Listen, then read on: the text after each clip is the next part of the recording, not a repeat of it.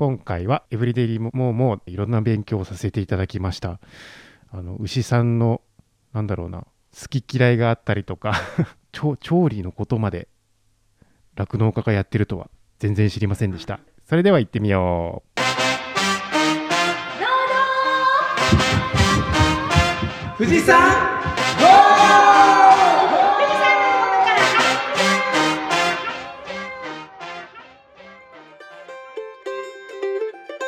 農道富士山号は富士山のふもと静岡県富士宮市を中心にさまざまなゲストをお招きしてお送りする農系ポッドキャストです。メンバーは朝心を燃やせサトゥと。えー、YouTube 収益化に成功しましたやっちゃんの？あやっちゃんと。ごめん間違えた。新しいメンバーが決まりましたいっちゃんと。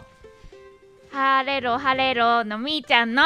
4人のパーソナリティでお送りしますよろしくお願いします。天気の話？そう。ああえでも晴れてるよね。あそういうことか。そうそうそう。今ちょっと降り始めたらってこと？そう。あなんかニンニクの収穫の時期があうん。そろそろかなっていう感じなんだけど、うん。晴れてる日が3日くらい続いてから収穫が収穫した方がいいってことでうん。う雨季になったので、うんうんうんうん。そう。あの雨降っちゃうとし収穫しできないなと思ってて明日しようと思ってるんだけど今ちょっと雨降ってきたなと思って、うん。晴れを望んでいます。土は乾いてる？もうあの雨だったじゃん。先先々週か。土はねそんなでもない、うん。ああ上はもう枯れたんだよね葉っぱはね。そう枯れた。そうか。と今日のこの雨が降るとややこしくなるわけだ。そう。うーん。でももう葉っぱも枯れてるから、うんうん明日にはもう取るしかないかなどれぐらい土の中で持つんだろうね。うニンんニクって、まあ、物にもよるのかな。そこら辺わかんないね。うん。じゃあもう収穫予定で。もうそう明日は人がいるので、うん。収穫するぞっていう。え売り先は？売り先はちょっと今のとこ決まってなくって、うんうん。今年はみんなで全部食べちゃうかも。ああ試しいね。ちょっとでももういいんだけど。そうマスクしてるからね、うん。ニンニク臭くても大丈夫だねとか言って、うんうん 製品製品としてはもう試食したの？うん。せそちょっと前に何個か取って食べたんだけあどーうん干してないからまだ。うんうん。生ニンニクってこんなもんなのかうんな、うんうん。みたいなあんま生ニンニクを食べることがないので。うん。香り全然しなかったね。うーん。そうそう干してるやつよりは。ないとダメなのかな？わかんないけど、うん、だからそのそこら辺の使い方はさあのそこら辺にあるさ産直農産物の産直の人とかよく分かってるからうん。もう思い切ってそう、ま、丸ごと相談してパッてと引き取ってくれるとこともあるからさ、うん。相談しちゃうのもありかもねただちょっとね見栄えがねうん。ブサイクだからちょっと大丈大きさ夫かなも揃ってないしね。そうそうそうそう。だから来年のことも踏まえてもう相談しちゃうのもありだけどね。うんうん。顔元でコンテナでいいよって言ってくれるとこもあるし、うん袋に入れなくても。うん。逆にそうやってなんだろう。もう何もいじってないというか、うんの方が魅力だっていう産直もあるし。うん。えあのさ普段さうちらがスーパーで見るややつは干してあるってこと？あの状態が、多分干してあるんだと思う。干してあるやつ皮なんだ。皮むけないでしょ簡単に。最初の。か乾燥してないやつって。この前取ったやつどうだった？パリパリめくれた？うんうんうん。あんまりめくれなかった。ああ。だからやっぱ乾燥してるやつは乾燥してるよね。売ってるやつ。表面の白いのパリパリ取れるもんね。うん。そこら辺も聞いてみるのもありだね。うん。あと実際やってる人いないの周りで知らないね。うん。そうかだからもう麦ちゃんに聞いたああり調べないとか。マイナビ農業のコッティさんの記事でも入ってたけどな。うんうん食べ頃。売ってたかな。まあいろいろ聞いてみるのありだよね。もう売ってる人たちはプロだからさ。うんうん。仕入れて売ってるから。うん。行ってみるのもありだね。でいっちゃんがあそう新しいメンバーが決まりました。採用？でそう採用。もう今日で早くない？に2022年度の新卒はもう終わりにじゃあもう言ってたから早い段階で取っちゃってっていうの言ってたね。そうそうそう。もうな夏からはインターンシップに集中したいっていうのがあって、でも2人はもう内定承諾ももら,、うん。もらって。えー、そう。なので新いしいメンバー2人は入ります。お情報はちょっと聞いてもいいの？性別とか。あうん。女性が2人。うんうんうんうん。へえ女性率はじゃあまた上がるわけだ。そうなのよ。うん。でもそれ望んでるんでしょ？女性率上げるの。どうんどっちでも大丈夫っていう感じ。大卒？あそう大へ卒ー。農業大学とか？うーんとね一、人は全然違うなんか多言語学科みたいな。うんうんうんうん。でもう一人は、うん。あの農学部？卒業の子、うんうん面接したって言ってたからね。うん。リスナーさんもこの前オープニングトークでいっちゃんが面接したって話聞いてるからえもう採用って多分思ってると思うんだよね。あそうか。うんあっという間だね。うん。この前なんかウェブでやりましたなんつってね。うんうんそうそう。そっから4ん？34ヶ月ぐらいしか経ってないよね。2ヶ月？ああれ3月ぐらいだった3月か。うんそんなもんなんだね。へえなんか今年多かったよね。うん、本当多かった。あそう。コロナの影響とかもやっぱあるかもしれない。就職先が減ってるのかな。何人ぐらい受けてくれたのえっとね、受けたのはうん。20人が履歴書を送ってあ22人か。22人最終的に履歴書を送ってくれて、で面接ほぼほぼ面接した。18人ぐらいかな面接したの、うーんいろんな経歴でいるって言ってたもんね。うん。すごいね。そういろんな人がいて本当面白かった、なんか面接するとやっぱ全然違うようね、ん。えそのき選ぶ基準っていうのは？なんだろう。なんえふうん。やっぱフィーリングとか？普通の人？なんて言うんだろう、なんかこう、他の企業でもちゃんと働けるうん人っていうのかな、うん。なんていうのかな、なんか農業だからっていうことではなく、うん。他の会社で働いてもちゃんときっちりこうルールを守って働けるとかうん。いうとこかな、うん。あとみーちゃんが結構ねうん。見る目が厳しいからね。えそんなことない 厳しくはないけど、うんうん。やっぱりなんか、その自分の考えがある人がいいっていうかちゃんと考えを持って、うだよね。そうそうたださ作業するだけじゃつまんないし、うん。あの言われたことをやるだけだと、うん。やっぱり会社としても発展しないからプラスアルファでうん。なんかこういうことやったらどうですかって言えたりとかあと前向きに、うん。あの今いるメンバーとも楽しくコミュニケーションが取れそうな人、うん。を選んでうん。うん、いるよね。なるほど。それみんな結構表現できるの？その自分の今みーちゃんが求めたようなことって表現してくれる言葉で。うん聞いちゃう。聞いちゃう。私。うん。なんかやっぱ緊張しちゃう子はすごい緊張してるのがわかるから、うん。うんうんまあそんなに緊張しなくても大丈夫ですよまあそれも人が柄でいいとこ伝わってきたりするからね緊張してるのもね。うーん。なるほどね。でインターンシップはいつからなの？インターンシップは、えー、と6月に情報解禁うんかな、サイト上の情報が解禁されて受け入れは7月？うん。月一で7894ヶ月ぐらいやや4ヶ月だから4回かな、うん、ぐらいやろうかなっていう、うん、ウェブで楽なのでウェブで。現状？うん。やれるんだよね。そのもうインターンシップってさうん。現場に行ったりとか話聞いたりとかいろいろタイプあると思うんだけど、うん。あウェブでのインターンシップウにェブでのインンターンシップはもう完全にやるんだ。切り替うんえ切り替えちゃったから今年はもう、んリアルではやらないのうん、リアルではやらず、へー。あとなんかそうだ。学生が言ってたその、うん。ウェブのインターンシップとか、あの企業説明会をしてるところもうん。やっぱちょっと少ないから、実際にうん。今コロナ禍で見れなくってうん。牧場も見れたりとか、ん。そういうのであの社員の人の雰囲気とか分かって、うん。あのいいなって思ったっていう子が結構多かった。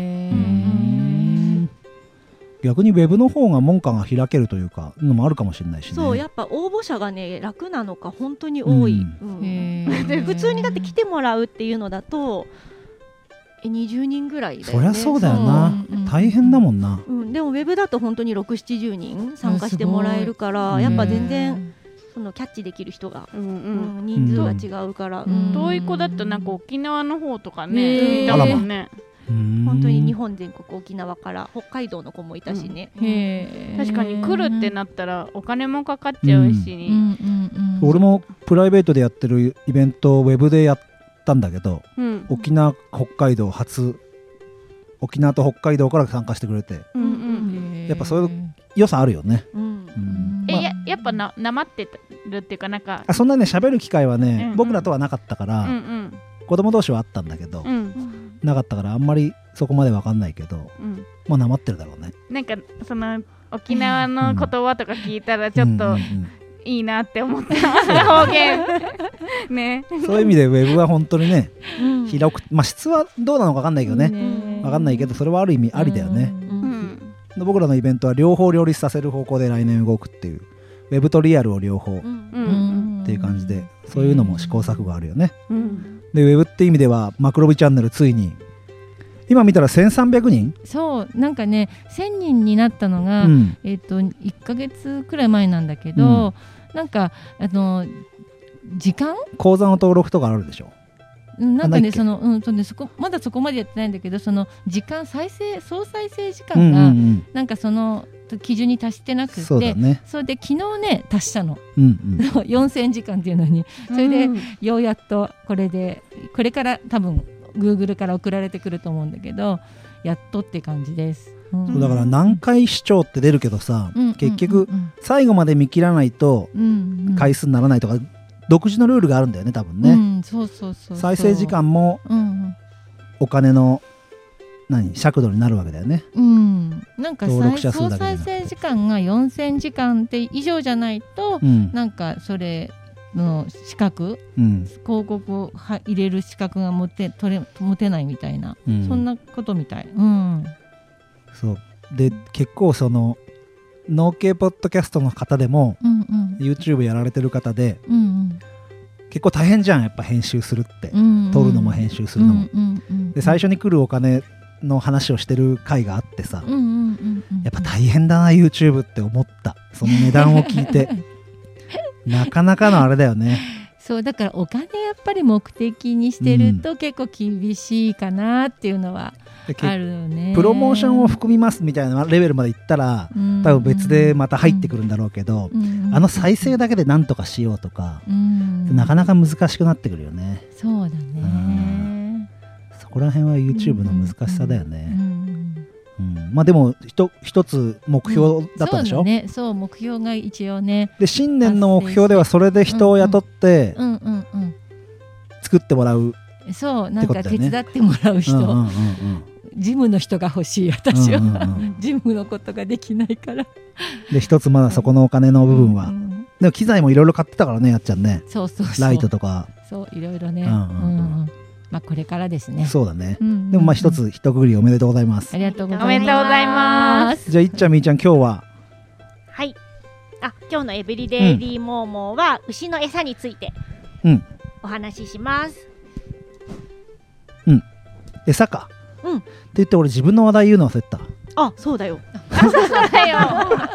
あの朝心を燃やせってあのブリングバックのスタイルこそすべてっていう農系ポッドキャスターの方がコッティさんと一緒にあの朝心を燃やせっていう本があってオーディオブックで。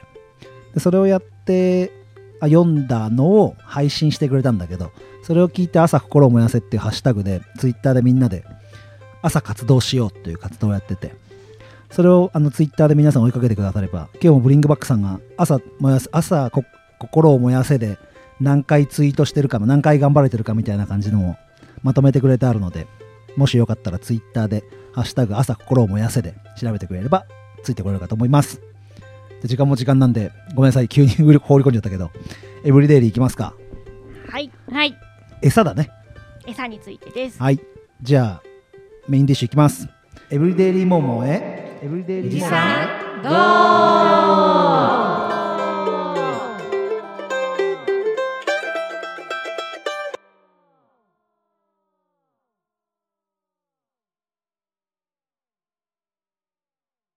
エブリデイリーモーモー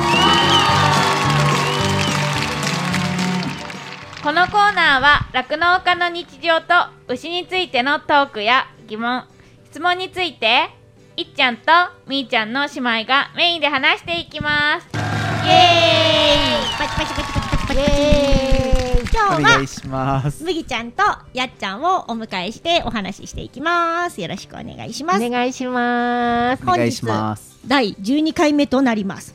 今回のテーマは牛の餌についてですちょっと合わなかった、うん、ちょっと合わなかった。まあいいかえまあいいか牛たちの健康を支えミルクをたくさん出してもらうために一番大切でだと言っても過言ではない牛の餌。各牧場によって様々な餌の内容があるけれどうちの牧場の餌について今回はお話ししていきます。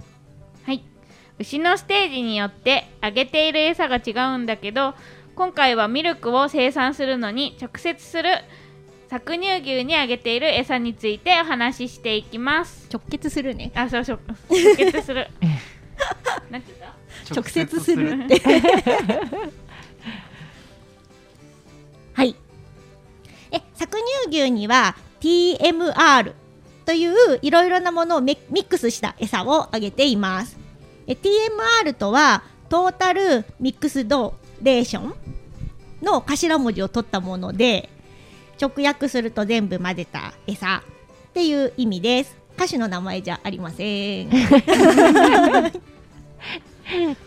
はい。ではここで餌クイズ第1問。この TMR といういろいろミックスされた餌ですが、その中に一番多く入れられている餌の材料は何でしょう？やっちゃんお願いします。麦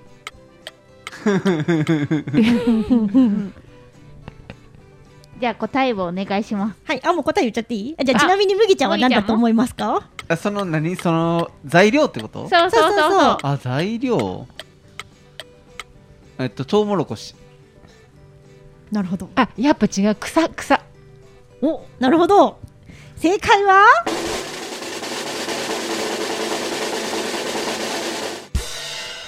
やっちゃん、大正解。お。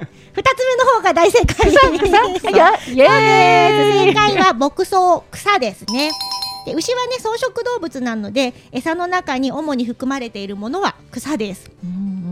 で草のことを粗飼料と言います。漢字は洗いっていう字。うんうんうん。うんうん米辺にあのそ米辺のそっていう字と、うん。あと飼料は動物とかにあげるうんうん飼料、うんうんあの飼料。うん。で粗飼料と書きますでうん自分の畑で牧草を育てて餌に入れたりとかあとはあの乾燥して乾燥っていう乾いた草乾かした草って感じで書くんだけど、それを海外から輸入して餌の中に入れたりして使っています。でこの牧草の中には牛の消化器機能を安定させるために必要な繊維質が大量に含まれています。うん TMR は、うん。今いっちゃんが話していた牧草以外に炭水化物やタンパク質が多く含まれた濃厚飼料と栄養補助の役割をする添加剤を混ぜて作成しています。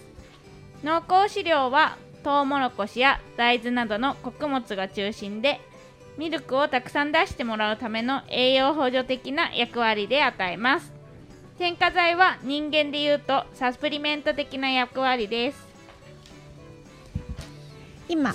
あはい。麦ちゃん。はい。草草の種類はいろんな草がミックスされてる？お。はい。それはまた後でお話しするので ちょっと待っててください。はい。牧草えー、じゃあはい。麦ちゃんの質問にはまた後で、えー、回答になるのが答えられるかな。ちょっとまたはいあと楽しみにしていてください。はい。ではちょっと戻してえーと今みーちゃんが言っていた牧草と濃厚飼料と添加剤をミクストロンっていう牛用のでっかい餌を作るミキサーがあって、うんそのでっかいミキサーの中に入れて混ぜてでさらにそこにお水を加えてうん。餌を完成させていきます。へでえうちの牧場では朝昼夕方の1日3回餌を作ってうん。約10トンの TMR を作って牛たちに食べてもらっています。ほはあはい、はい。こここで餌クイズ。第2問なぜ牛の餌はそれぞれの材料を別々ではなくミックスして与えているのでしょうか？じゃあ2人とも答えてください。えはい。はい、牛は胃袋が4つあるって言われてるから、えっと混ざってることでえっともしバラバラに取るとその4つの胃袋に別々に入っちゃうんだけど あの混ざってることで全部がその4つに行くようになる。うん。はい。はい、はい。えっとなんかより分けて食べないように。より分けて食べない、はい。牛が。うん牛が。牛が。一口で全部が入るようにうん。バランスよくするため。おはい、はい。では正解を発表します正解は麦ちゃん大正解。やったーおめでとうございます。やっちゃんもなんか近い近くは近くはないのかな。ちょっと近いかもしれない。バランスよく食べようってそうそうそうバランスよく食べようっていうことだもんね、そう正解は牛たちが好きなものだけを選んで食べてしまわないようにするためでした。バランスをしっかりと考えて材料も厳選して作っている餌なので牛が好きなものを選んで食べちゃうと期待しているこれぐらい出てほしいなっていう乳量が出ないっていうだけじゃなくて取ってほしい栄養素が取れなくて健康を損ねちゃうなんていうこともあります。うん。で TMR に水を加えて混ぜるのはこうまとまりを良くする効果もうんうん。あるからです。なので全ての餌をまんべんなく食べてもらうためになんかいろいろな工夫をしています。混ぜててもね牛ってあのそうほじほじしたりするから。好きなのたへーだけ食べようとするから、うん。やるな。ね混ぜないとね。そうそうそう。へで基本的な餌に含まれているものはお話ししたのでここからは餌作りのポイントについてお話ししていきたいと思います。ーうんうんうん。うちの牧場で重視している重視しているポイントは3つです。まずポイントの一つ目。ミキサーに入れる順番と混ぜる時間です。餌を混ぜる一番の目的は、うん。全部の餌をまんべんなく食べてもらうためなので、うんうん。完成した餌に入っているこうものの大きさが違うと選んで食べやすくなってしまいます、うん。なので大きいものや繊維が長いものとか繊維が硬いものから先にミキサーの中に入れていきます。うん。でこの時に混ぜる時間が短いとちゃんと切れてないので牧草が長すぎて有効な繊維として働かなくなってしまいます。でう逆に混ぜる時間が長すぎちゃうと草が短くなりすぎたり、うん。餌がこう練られちゃう。うん練り練りされちゃったりでこれもまた繊維が有効に働かなくなってしまいます。へはい。餌が長すぎたり粗すぎると牛が食べにくくなってたくさん餌を食べてもらうことができなくなっちゃうのでーうん。結果的に乳量が減っちゃいます。逆に細かすぎると食べやすいので牛がバクバク食べちゃって、うん。胃や腸の調子が悪くなっちゃって、うん。牛の健康を害しちゃいます。うん。ちょうど良い長さになるようにミキサーに入れる時間と混ぜる時間を計算することが大切です、うんでうちの牧場では材料を投入する順番とか前の材料を入れて何分後にこの材料を入れるとかトータルへでーこうこの時間で作成するみたいにかなり細かい指示書が書いてある餌のマニュアルを用意してあります。ただこれはミキサーの整備がきちんとされていることが前提なのでうん。定期的に機械のメンテナンスとかミキサーの刃を研いで交換したりということもとっても大事です。すごちょうどあの昨日ぐらいからうちのミキサーの刃の切れ味が悪くなっててでちょっと下痢とか腸炎の牛が今日出てきちゃったのでなので今日の昼急いでミキサーの刃を交換しました。そんなに敏感なんだ。うん。もう餌が変わる。よ、うん、餌が切れ味が悪いとやっぱり腸の腸っていうか刺激がねなくなったりとかそうしちゃって、ね、胃の中の繊維が足りなかったりとか胃に刺激が与えられなかったりするから。そうすぐ結果に出てくる。うん、びっくり。うん、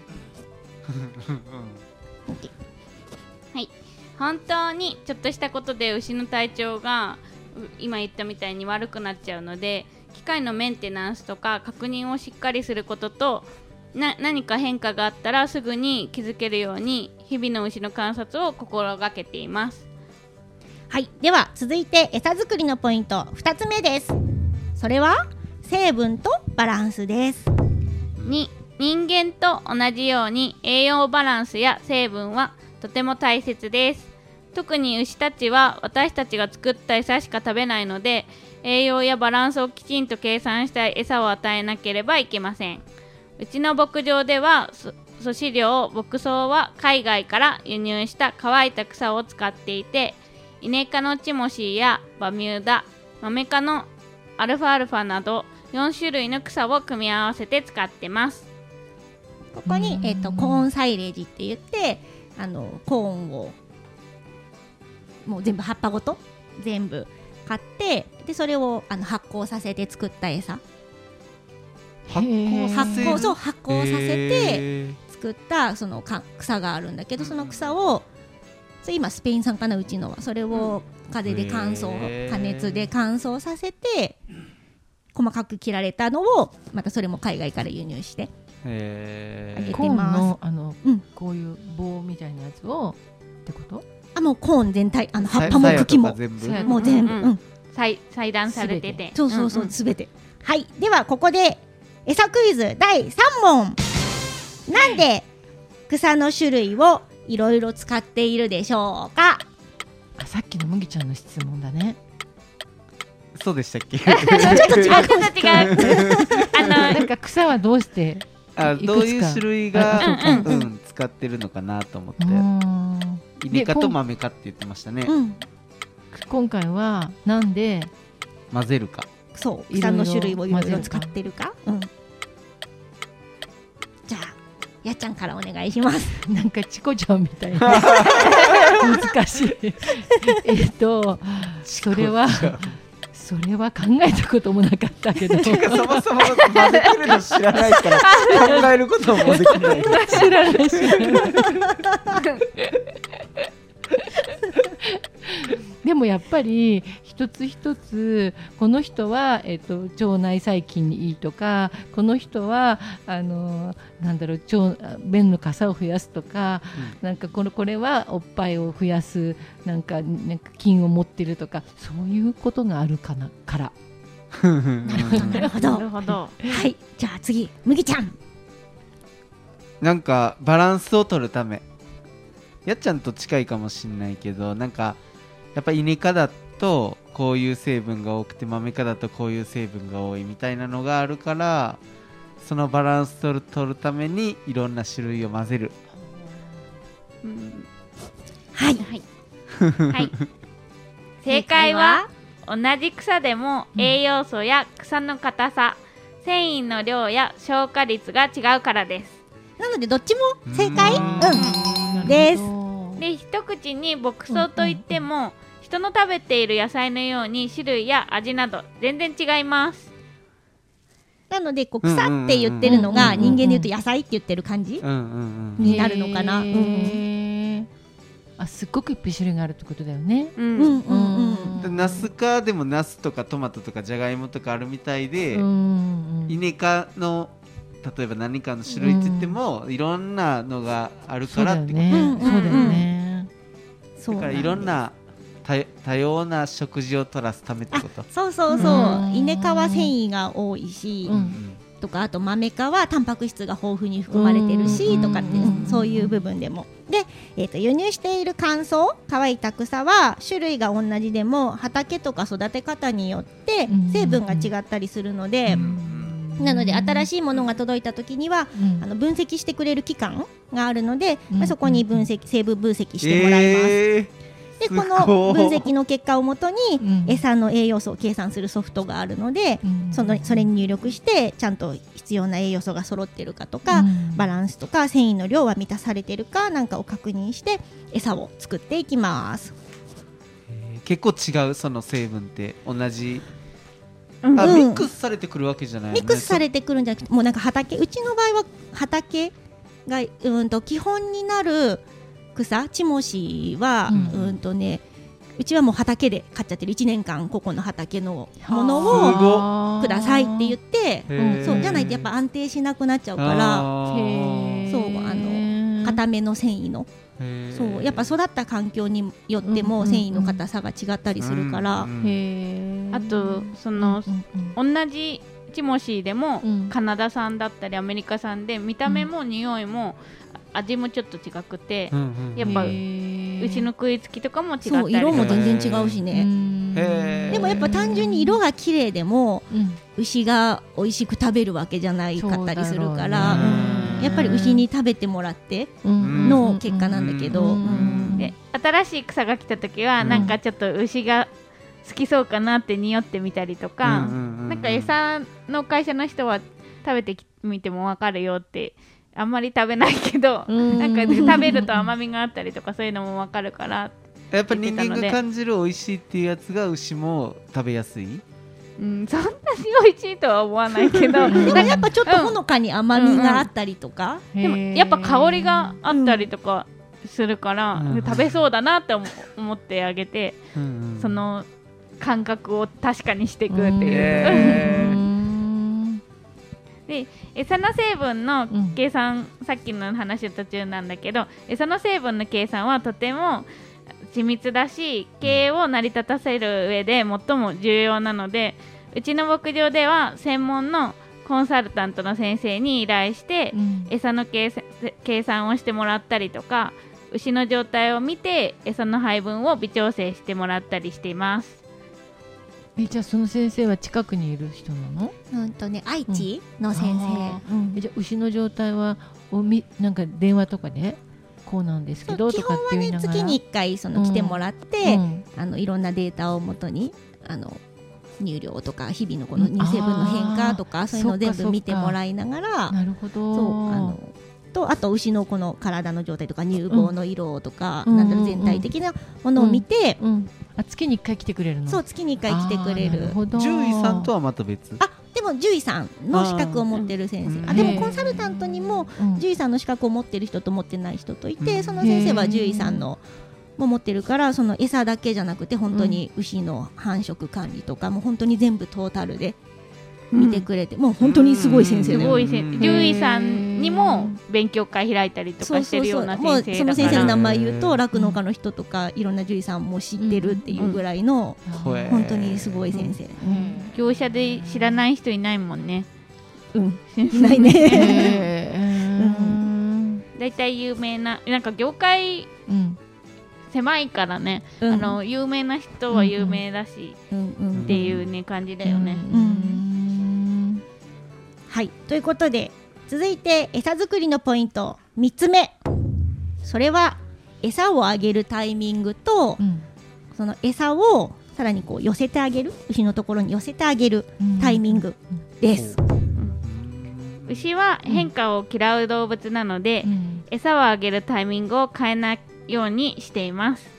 餌をあげる時間がいつもと変わってしまうとお腹を空かせた牛が餌を一気に食べてしまってうん。胃腸の調子が悪くなってしまう原因になるからです、うん。あと牛が餌を食べていくとこう顔の近くの餌がなくなって遠くにこう餌が残っちゃいます、その状態で長く置いておくと牛の顔が届く範囲に餌がないのでこうその餌場自体に餌があっても牛が食べれないっていう状態になってしまうので、まあ、定期的に餌を牛の近くに寄せてあげるっていうことも大事です。うん。牛が餌をよく食べるタイミングはうん。新しい餌を配った直後とうん。搾乳の後と言われています。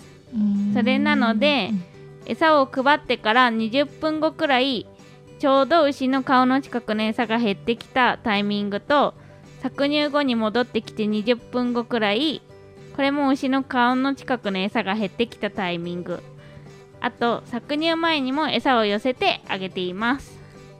牛がいつでも餌を食べれる状態にしていないと新しい餌が来た時に食べないとって牛がその一気にそのタイミングに食べてしまって胃腸に負担がかかってしまったりする原因にもなるので、こう普段からこまめに餌を寄せてあげていつでも好きな時に餌を食べられるからなんかそんなに一気に食べなくても大丈夫だよって牛に理解させてあげるっていうことも大切です。で前にエブリデイリーモーモーの豆知識で牛の胃が4つあるってことは話したと思うんだけどさっきやっちゃん覚えててくれたんだけど。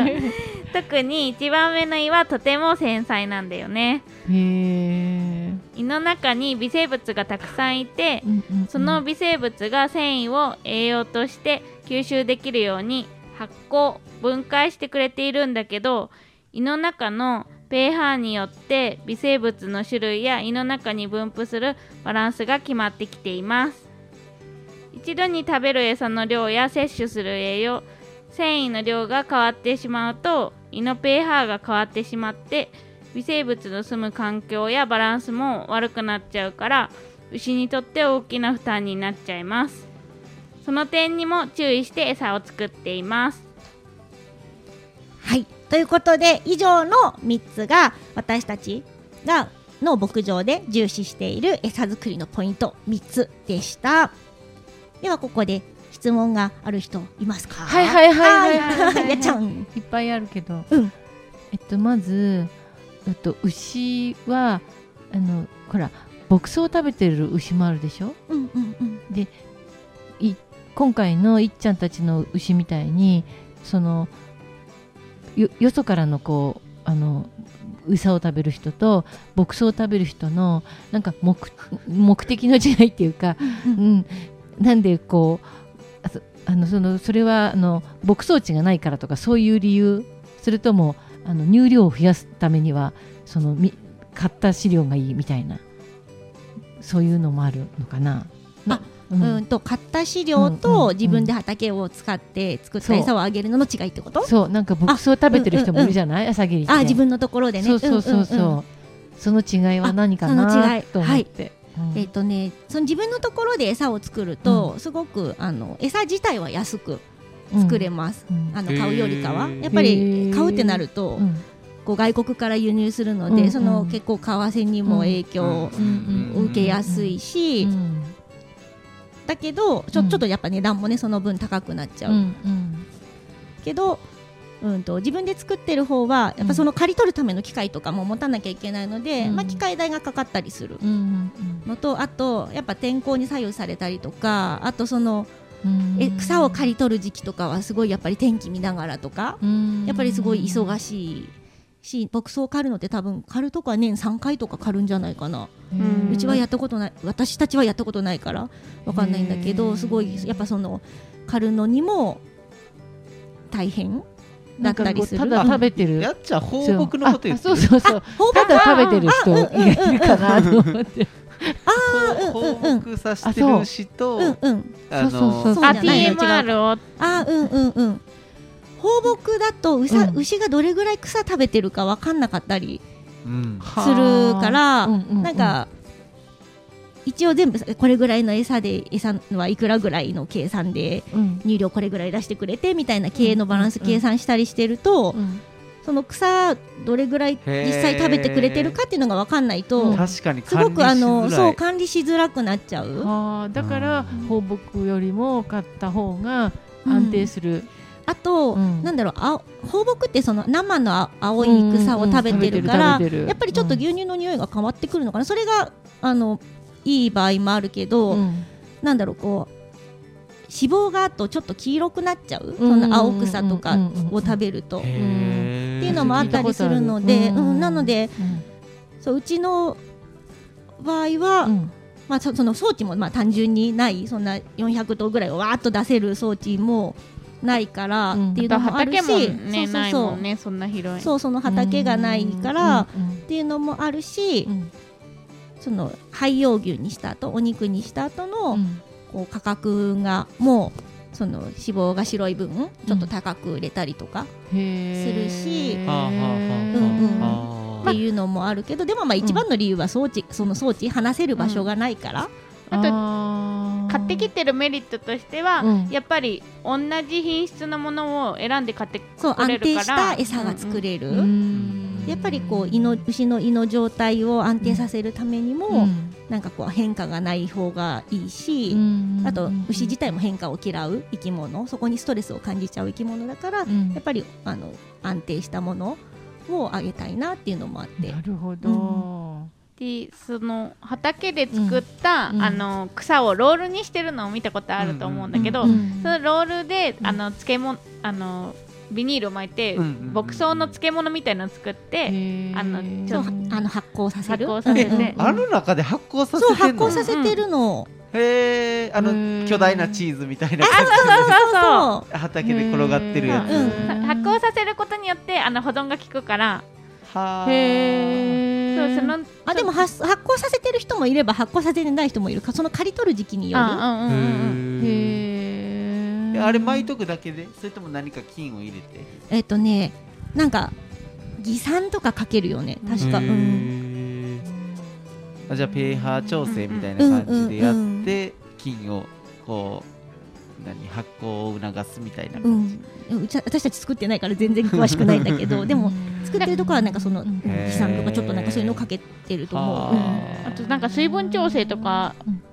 また結局ミックスさせて作るのにうん。水分細かく見えるのを計算したりとかしてるって言ってたよねあそうだ。そうその漬物みたいな餌を作った時には、うちだともう全部乾いたものに単純にお水足すから、うんこのお水はこの量ですよって餌作ればいいけど自分でその発酵させた餌、水分含んだ餌を作った時には、うん。まあ、その草の中に水分何パーセント含まれてるからじゃあうちで餌を作る時は、あのこれに水分何パーセント足さなきゃだから何キロだみたいな計算もしなきゃいけなかったりするからその点うちはあのすごく楽に餌を作ってるのかなっていう気はする。うんさっきそのマニュアルがほらあるって言ってたじゃない、それはえいちゃんたちが作ってるの？それともそのえ偉いゆ有名な先生が作ってくれるの？あ先生にも確認して、うん。餌会社の人にも確認してもらって、でもいっちゃんたちが作ってあでもそううちでもともとこの作り方っていうのはあるんだけどーでも、ちゃんとそれで合ってるかどうかっていうのはあの、先生にもう絶対確認して。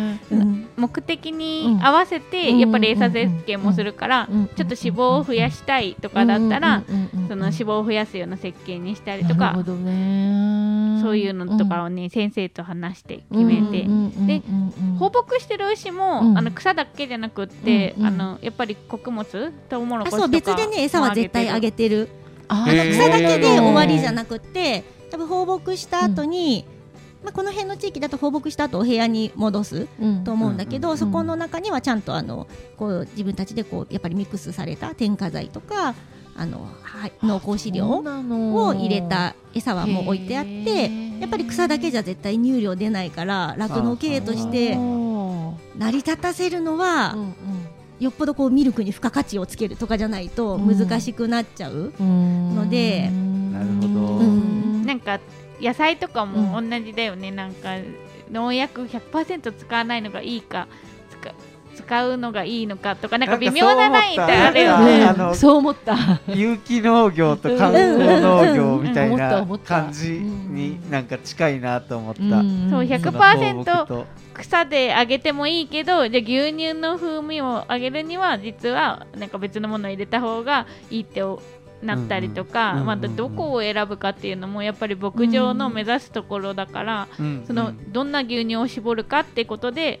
やっぱり餌設計ってすごい大事だよね。うん。そう。うちの牧場の場合はやっぱりこう一頭の牛からより多くの牛乳を出してもらって、うん。その牛乳の量をたくさん売ることでこう勝負をするというか、うんうんなのでやっぱり餌設計がそこを目指したものになるほど。うんより多くのミルクを出してもらうけど、うんうんうんでも健康は損ねないようにみたいな風なところを目指した餌になってます。ごめんね麦ちゃん先に質問して。はい。どうぞどうぞ。僕もめっちゃ聞きたいこといろいろあるんですけど、はい。はい、あのーなんか僕らは、えっと、野菜作ってると水水田でなんか他の作物を作ったら補助金が出たりとかするんですよ。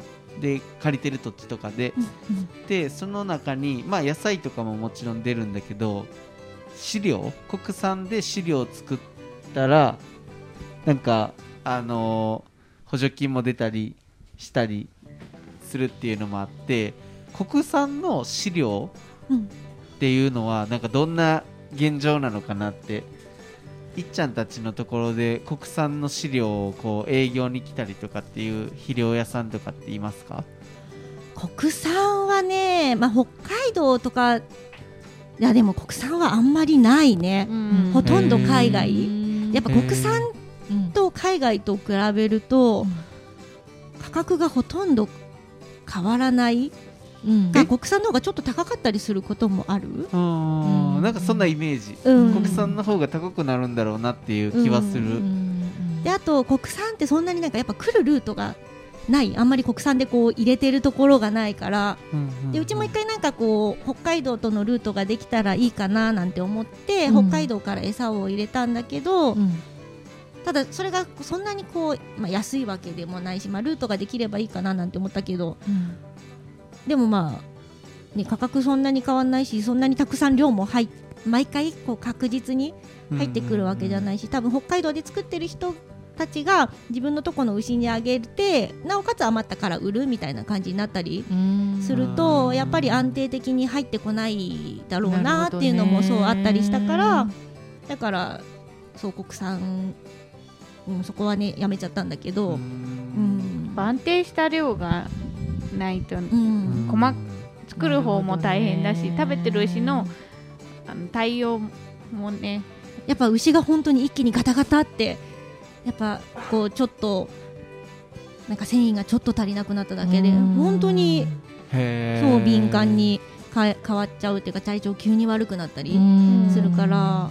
毎日その糞便チェックをして、うん。あの餌どうかなとかもう切れがちょっと長かったりするだけでうん。やったトウモロコシって言ってほじってトウモロコシだけ食べちゃったりとかしちゃうからちゃんと切れ具合とかあの混ぜ具合とかまあ本当に大事で。なんかこ国内のその自給率を上げようと思うとその餌、うんやっぱりうん野菜ってカロリーがほとんどない肉に比べるとないから、うん。そのお肉の生産する餌を国産に変えれば食料自給率のカロリーは上がるから、うんパーセントは上がるからなんかその辺うまいことなんか連携できないかなとかって思って。千葉とかはすごくうまく連携しててあのなんで川辺の水田全部飼料米に変えてで堆肥はもうそこに供給してでうん。できた飼料米は牛の餌に使って。っていうのがすごくそううん上手に回ってるみたいで。お米もいいんだ。そうそんなねやり方をしてる地域もあるけどこの地域はそういう感じは全然ないから。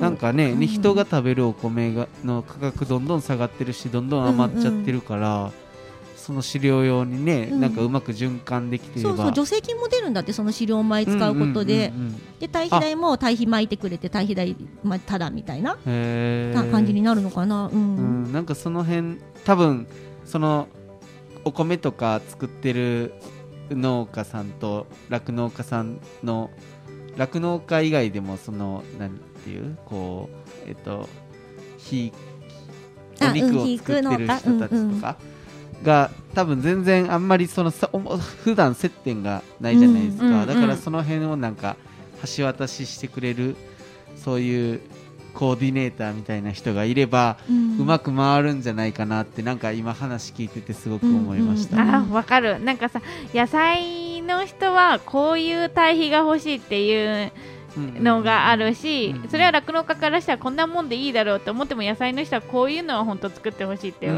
うん思うしうん逆にその飼料米も、まあ、牛にくれるから、まあ、手抜いて作ってもいいだろうってなっちゃうとすごい餌が大事なのに、結局お互い良くならないから、どっちもの知識がうんこうやってなんか話せれると、あのに。ちゃんとしたものえ餌が大事だからちゃんとしたもの作んなきゃだし、うんそれで乳量が出ればうんそういう餌を作っていけば絶対牛が食べてくれるから、うん。作った分は全部売れるってなったら、うん。お互いウィンウィンになれるもんね、ウィンウィンだよね。うん。だからそこのなんか接点がもっとできたらいいよね。ね。うん。その千葉の場合はそこが本当にうまくつながってでもダー。って本当に広い水田のこの、もう作れる水田作れるように飼料米作れるように整備もされたみたいだからはあ。そういうところは、うん、すごく。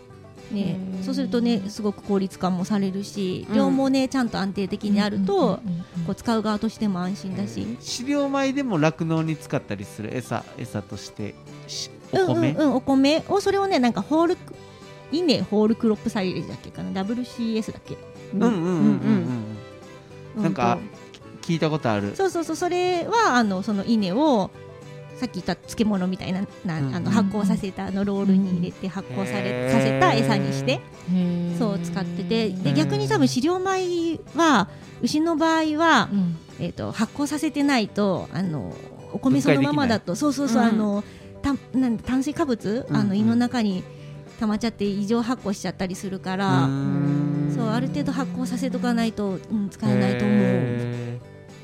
なんかそういう技術がうまく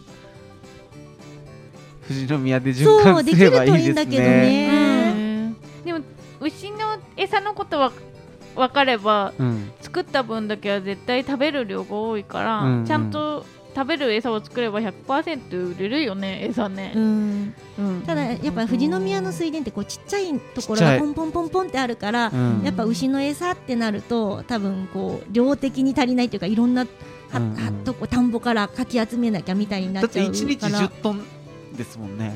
あそうでも草は草10トンだけじゃないけどでもやっぱりこう半分近くは草が入ってるから、乾燥重量ですもんね。うん、あでもお水加えて10トンぐらい、うん水,、うも入れうんて、入れる前は？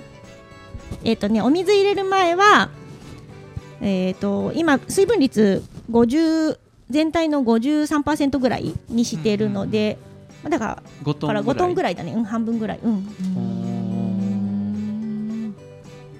です。そうなんだ、ん。確かに。でもなんかそういうのって畜産試験場でできないんかな。例えばそのいっちゃんとことかでうん。例えば試そうとなると経営に直結するからなかなかそんなリスク取れないじゃないですか、うんうんうんそうなるとやっぱりそういう研究機関みたいななんか共同開発じゃないけど、うん。なんか第三者機関みたいなところでなんかうまくやっていけたらいいのになってめっちゃ思いました今、試験場とかだとなんだろうね。種とかそういうのかな？遺伝子系かな？やってるの。でもそういう研究もやってる人はいるのかもうん。しれないね、こ私たちが知らないだけで、うんうん。うん。そうですねぜひ聞いてほしいね。ねこの回を畜産試験場の人に、ね、やっぱうちらもアンテナを広げないとダメだね。もうちょっとね,、そうそうね近くにあるしね畜産試験場ね。か耕作ね放棄地でどんどん畑が空いていくところはやっぱり作りにくいなんか三角の畑とかもう本当に一旦ない南世とかの畑とかがいっぱい空いていくからやっぱりうーんその効率の面で言うとすごい効率が悪いからでもその辺も固まったら近く整備とかしてうん。なんかうまく効率よくその飼料とか生産できるように多分今後していかないと多分その耕作放棄地だらけになっていっちゃうとど思うから。っちも生き残っていけなくなっちゃうよね、ううん。ん農家農この酪農家側もそうだしその畑の農家さん側もそうだろうし、うん。今輸送コストすごい上がっててうん6月から野菜とかの使う肥料はうん。だいたい1割ぐらい上がって。うん、1割も上がる、うん10%上がる。うん。めちゃくちゃ。すごい値上がりこの6月から。うん。だからなんかその輸送で船便で来る運賃もすごい上がってるって言ってうん。たあ確かになんかタンカーがねああれがすごい上がってるっていうもんね、うんうんそうそうそうそう。うん。だからそういう風ななんか価格海外から輸入してたら価格変動にもかなりうん直結するのかなと思って。うんあともう一個だけ聞いていいですか、はいはい。いろいろある、はい。カルカルシウム牛乳といえばカルシウムじゃないですか、うんうん。カルシウムはなんか別で添加したりとかはしてなくて。あでも添加剤の中に、カルシウムがある、うん、へー。あやっぱカルシウムをたくさん取ると乳量が増える？骨。うーんと増えるって乳量いう増えるっていうよりかは健健康？うん。あ健康やっぱりの方骨格を作るって感じ？うんなんとねカルシウムが少ないとこう立てなくなっちゃう？へえ分娩後とか？分娩後の牛は特にカルシウム欠乏になりやすくて、うん。そうすると本当にあのもう立てなくなっちゃうからなんか飲ますカルシウムの血行投与したりとかカルシウムを。うん。自分の骨から削ってっちゃうからカルシウムをがた足りないと。そうするとなんかもうちょっと腰抜けたみたいな感じで全然ね元気なくなっちゃうもんねそうそうそう。立てなくてへねー。なので餌の中普段の餌の中にも入れてるし、うんあと貫入の牛には別でこうカルシウムが出てかないようにマグネシウムとか、あげたりとかもしてる。そうなので添加剤の中には結構そのビタミン群とか、うんうん。うん、と亜鉛とかなんかこう微量要素のものとか結構そういう本当にサプリメント的なうん細かいのがいろいろほ入ってます。カルシウムもか直接的なカルシウムなのかなあれ？うーんでもそういう、うん。うんそういうのの添加剤は、うん入れてます。あとなんか塩とかもうん。餌場に置いたりとかしてて、うんうんうん。やっちゃんのなんか塩の会の時に、うんうんあの公園とかあの海の塩と、山の塩うんうんうん。いや岩の塩？わかんうんでなんか塩が違うんだなっていうのも分かったから、なんか牛にあげてて、うん。あここれ公園なのかなって思って聞いたりとかして、見てミネラルとか入ってるのかなとか思って。勉勉強になったね。うん。うんえなんかあのごはあのご飯は一日に一回？餌を与え三三回、うん。三回。三回あげるけど、うん。そのえっと目の前のものしか食べられないんだね牛は。だから、うんうんその一回の量でもあのどさってあげるから食べれない部分が出てきちゃうから寄せるっていうこと？あそうそうそうそう。ずーっと餌のとこにはあってうんうん置いてあるんだけど、うん。それがこう食べていくとうん。どんどん減ってっちゃうっていうか近くの分が、近くにあった分がうん。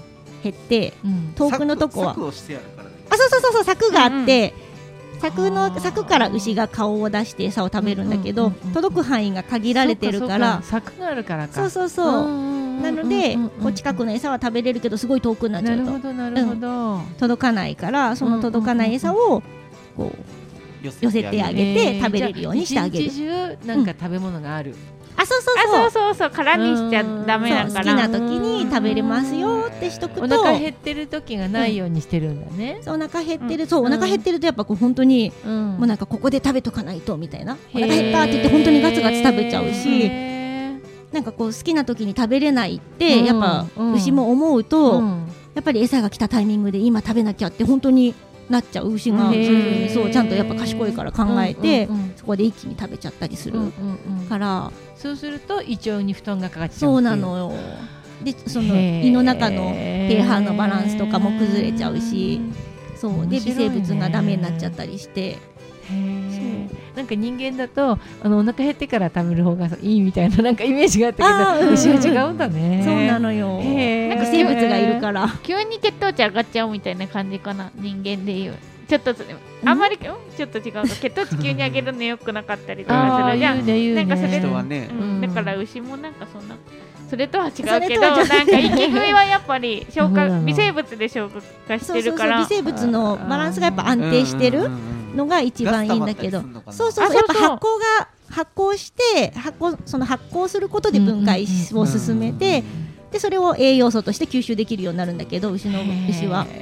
だけどその発酵が異常発酵になっちゃうから栄養をちゃんと吸収できなくなっちゃう。へうんうえごめんね私ばっかり喋っちゃって。なんかうちにはないんだけど牛牛の餌を押すルンバみたいなのがいて、ちゃんとそういう餌押し専用の機械とかも 最近で出てきててなんかこう多分下そう下になんか埋めてるんだろうね、G うん。GPS みたいなのかな？わかんないけど。でそこのそこの上をちゃんと機械がこうビーって進んでルンバみたいにくるくるくるくるってしながら餌を自動で時間になると寄せてくれるみたいな、そうすれば人手がその分減ら減らされるもんね。そうそうそう。そう話聞いてて思いました、それ機械化できないんかなとうん、思って、機械化してるとこもあるけど、でもうん高いんだよね。そう。何百万とかすそう1るみたい台多分な何百万だから、確かにそれで機械ってすぐ壊れるって麦ちゃんよく言ってるもんね。そうだからうちの場合は機械は入れず、まあ、人手があってちゃんと餌を人が押せるうちは、まあ、入れなくていいかなって感じ。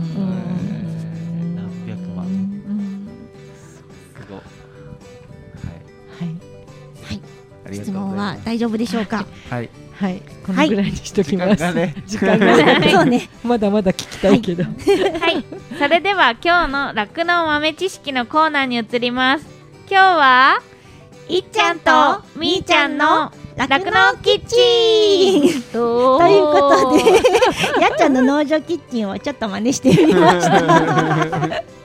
今日はいつもと趣向をちょっと変えて、うんうん。簡単なフレッシュチーズの作り方をご紹介します。へー。多分もうやっちゃんとか知ってると思う。今日はとっても簡単にできるフレッシュチーズカッテージチーズの作り方をご紹介します。パコパコパコ。牛材料は2つだけです。牛乳 500ml に対してお酢大さじ2杯。お酢の代わりにレモン汁でも OK です。ほうほはい作り方もとっても簡単。500ml の牛乳をお鍋で沸騰直前まで温めたら、うん。そこに大さじ2杯のお酢かレモン汁を入れて素早くかき混ぜます。うほうほう。そうするとだんだんこうもろもろと分離してきます。へでこれをキッチンペーパーを敷いたざるの上に開けて水分を切って冷えたらカッテージチーズの完成ですこのまま細かくほぐしてサラダにかけて食べてもいいし固めてからこう薄く切ってお醤油をつけてチーズのお刺身みたいに食べても美味しいです。あとうちでよくやるのは棒状にこう固めてお味噌の中に入れて味噌漬けでお味噌はねお砂糖。チーズを味噌の中に入れる。そうそうそうそうそう。へー。お味噌はお醤油とみりんを入れてちょっと甘めにしたものにつけておくとうん。すごく美味しいです。ええー、味の想像がつかへん。なんかよく牛乳豆腐とかっていう言うよね。あうんうん、牛乳豆腐かな。うんうんキュッキュッとした歯触りの楽しいチーズができます。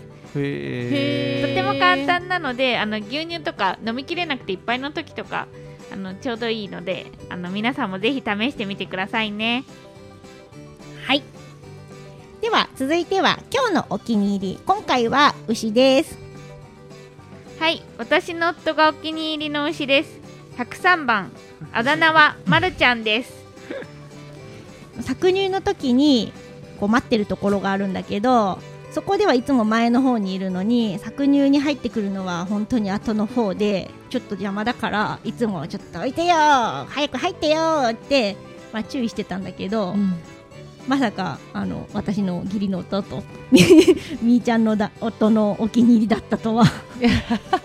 あいっちゃん初めて知ったそうあのねその話を聞いた話を聞いたっていうか。うん。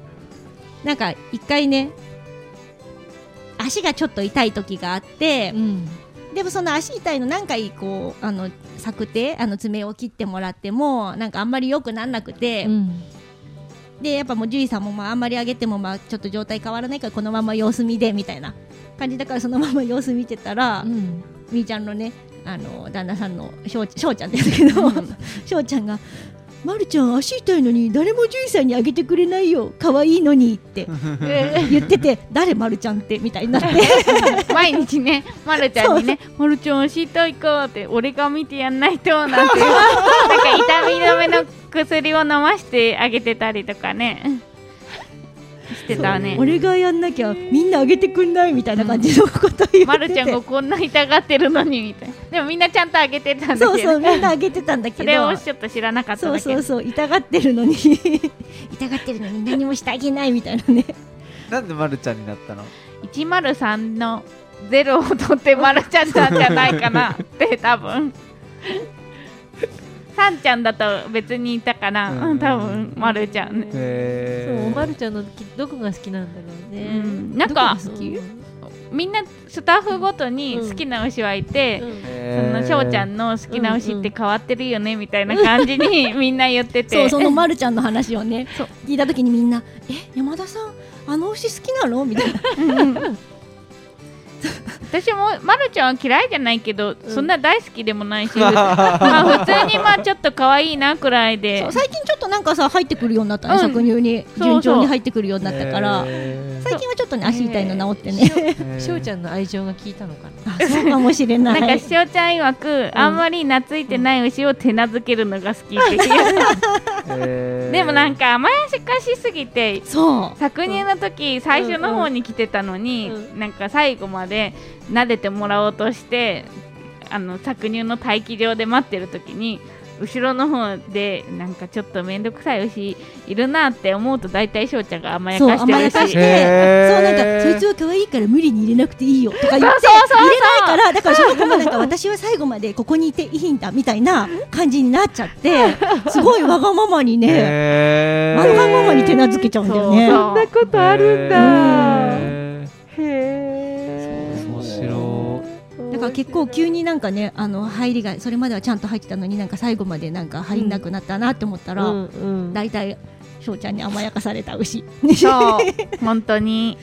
本当にねね。そういう牛が何ともいるね、ねかわいいしょうちゃん。面白みんななんかそのみんやっぱ好みは違うね、うん。みんなね、へー。牛もった牛好きって言うよねって翔ちゃんはね他のねあのスタッフに言われてた。でもみんなの好きな牛もいろいろ違うからね、まあね。うん。やっぱりその好みはね、うん、体調悪い時に一番面倒見てあげた子とかは、あのあー元気になるとやっぱ愛着も湧くし。あるしね、うんその場所その担当してる場所によって見える牛の部分が違うから、うん。なんか餌をあげた後に餌をなんか一番美味しく食べてる牛が好きだっていう人もいるしうん。子牛の時ちょっと体調が悪くてやっと元気になった牛が好きとかうんうん大体関わってる時間だよね。うん。そのねうん。牛との。うん。でその分みんなしっかり牛を見てくれてるのでうん。やっぱりうちの牛は結構人に懐いてて、うん、寄ってくるなんて言って、あのうん。うん今年の新卒で入ってくれた子が決め手があの人に寄ってくところを見てここだって思って受けてくれたって言ってたので、まあこれからも牛ともコミュニケーションをとってねねしっかりとってね、やっていきたいと思います。はい。ということで今日のエブリデイリーモーモーはこれで終わりにします。でではまた次のエブリデイリーモーモーでお会いしましょうありがとうございました。デザートへ富士山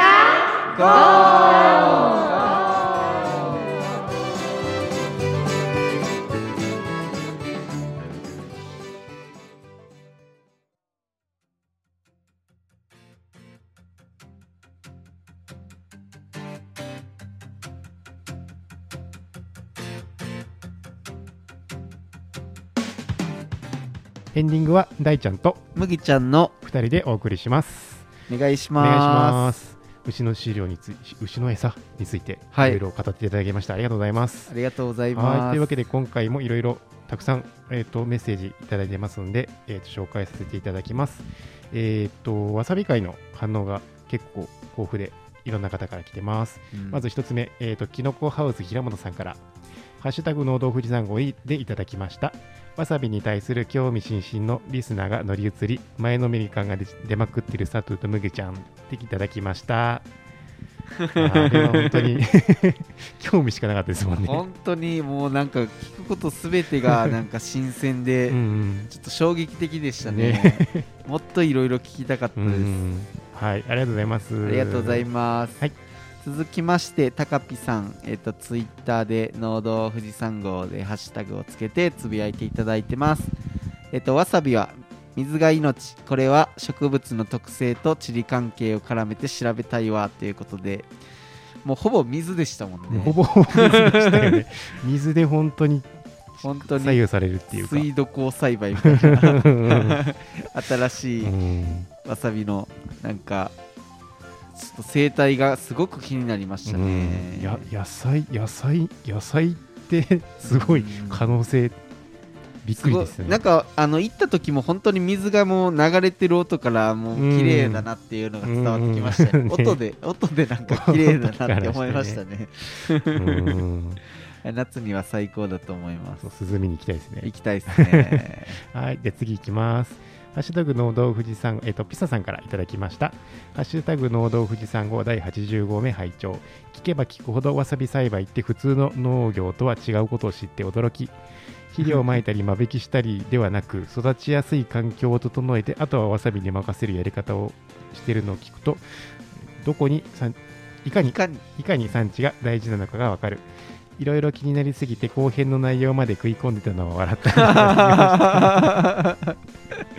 本当にももうう興味しかなかったですもんね、聞きまくりましたよね、う本当に。ん はい、じゃあ次お願いします。はいえっ、とこれもあれ？これも今回読んじゃって大丈夫です、うん、高ピさん2個目うんですよね,、ですね。えっとわさびん？チューブのわさびはまるそしてわさびはまるか、ハッシュタグ農道富士山号ということで。僕もね実はわさびって何かか知らなかったっていうかなんかあんま考えたこともなかったんですよ。そうそうですよね。まさかあの蚊だったとは、あえてここでは言言わないですけど。内容は聞いて確認してくだわさい。さびってマジであの仲間なのって。ちょっと衝撃ですよね全然全然イメージつかない。うーん。だって葉っぱも違うもん全な然違う全然違う。